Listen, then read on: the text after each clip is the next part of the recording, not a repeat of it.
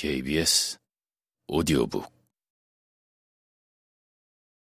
물질적 가치와 비물질적 가치, 시장 가치와 인간의 내면적 가치, 가격과 존엄의 경계가 사라진다는 것은 결국 인간다운 삶의 토대인 다원성이 붕괴한다는 것을 의미한다.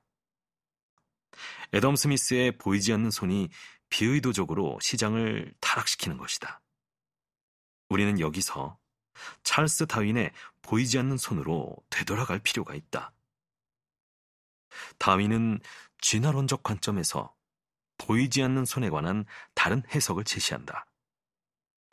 모든 개인은 일반적으로 자신의 사적인 이익을 추구하지만 공동체로서의 인류는 보이지 않는 손에 이끌려 우리의 사적인 이익을 공동체의 이익과 맞추도록 조정한다. 이것이 다윈의 보이지 않는 손이다. 다윈의 진화론적 입장은 생존 투쟁과 적자 생존이라는 개념으로 잘 표현된다. 가장 이기적이고 가차 없는 행위자는 생존하고 공동체를 먼저 생각하는 이타적 행위자는 실패할 가능성이 크다. 개인이 공동체에서 협동하도록 적응할 경우에도 개인은 개인적으로 조정된 방식으로 협동한다. 다시 말해, 우리는 자신의 이익과 손해를 계산하고 공동체에 참여한다. 자신의 삶에 유용한 물질적 자원에 대한 접근 가능성이 큰 사람들은 물론 경쟁과 불평등을 허용하는 분배 시스템을 선호한다. 진화론적 관점에서 보면 사람들은 물론 서로 협동하고 공익을 창출하지만 오직 적합하고 올바른 상황에서만 그렇게 한다.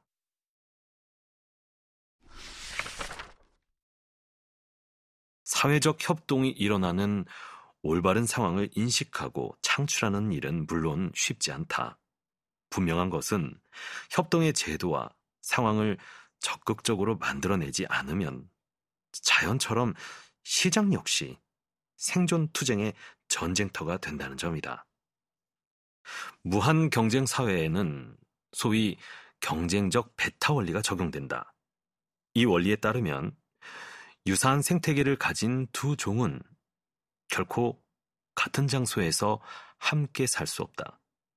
간단히 말하면 완전한 경쟁자는 공존할 수 없다. 무한 경쟁 사회에서는 처음에 조그만 차이와 불평등이 시간이 지나면서 복리처럼 엄청나게 확대되기 때문에 경쟁자를 배척한다는 것이다. 모든 사람을 시장 가격으로 평가하여 하위의 사람들을 주변부로 내몰고 마치 꼬리 자르기 경쟁처럼 사회로부터 축출하는 현상은 다윈의 자연을 연상시킨다. 그렇다면 우리는 자연의 정글이 되어버린 시장의 힘을 어떻게 넘어설 수 있는가? 프리드리히 니체는 1872년의 유고 호메로스의 경쟁에서 이 물음에 답할 수 있는 단서를 제공한다. 니체는 자연적 특성들과 본래 인간적인 것으로 불리는 것들은 떼어놓을 수 없을 정도로 서로 얽혀 하나가 되었다고 전제한다.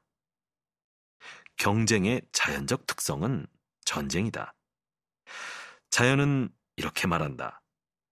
투쟁은 행복이며 구원이다. 승리의 잔혹함은 삶의 환호의 정점이다. 우리는 투쟁과 승리의 쾌락을 인정해야 한다는 것이다.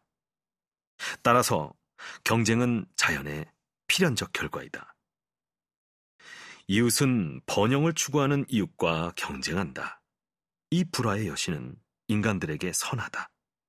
도공은 도공을 원망하고 목공은 목공을 원망한다. 거지는 거지를 시기하고 가수는 가수를 시기한다. 경쟁은 이처럼 인간들로 하여금 행동하도록 자극하는 외적 동기를 부여한다.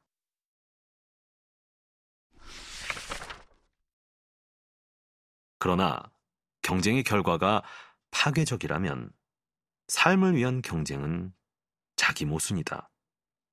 호메로스는 인간들로 하여금 서로 적대적인 파멸의 전쟁을 하게 만드는 경쟁과는 다른 모델을 발전시킨다. 그것은 모든 재능이 싸우면서 만개하도록 만드는 생산적인 경쟁이다. 니체는 여기서 고대 그리스 민주정 시대에 위험 인물을 시민에 의한 비밀 투표로 국외로 추방하는 도편 추방제의 의미를 되새긴다.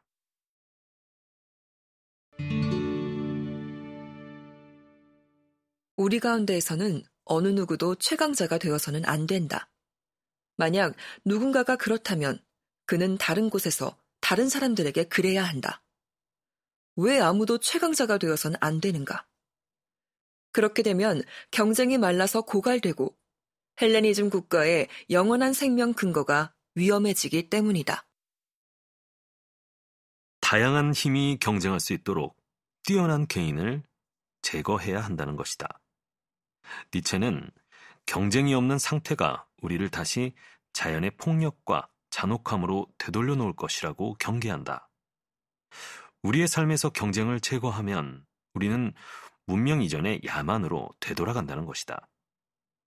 문제는 경쟁 자체가 아니라 어떤 경쟁인가이다.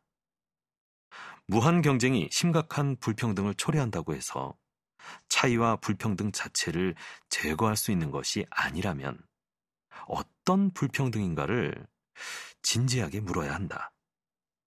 사실 경쟁이 완전히 제거된 사회는 독점과 독재의 사회다.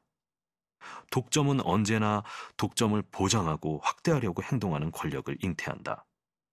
따라서 권력의 안과 밖에는 경쟁이 존재하지 않는다. 우리는 어쩌면 이러한 독재와 전체주의의 불평등만을 생각해왔기 때문에 시장에 의한 불평등을 심각하게 생각하지 않았는지도 모른다. 그런데 우리는 지금 무한 경쟁이 초래하는 양극화 사회를 경험하고 있다. 시장에 의한 불평등이 심화되면서 부유한 사람과 가난한 사람의 삶이 분리되고 있는 것이다. 독점과 독재에 의한 불평등이 대문자로 쓴 불평등이라면 시장의 불평등은 투명 글자로 쓴 불평등이다. 표면적으로는 경쟁이 보장되고 능력만 있으면 성공할 수 있는 것처럼 보이기 때문이다. 니체가 이야기하는 호메로스의 경쟁, 즉, 건강한 경쟁이 있으려면 시장이 우선 다양해져서 행위자가 늘어나야 한다. 그러기 위해선 양극화 사회가 우선 타파되어야 한다.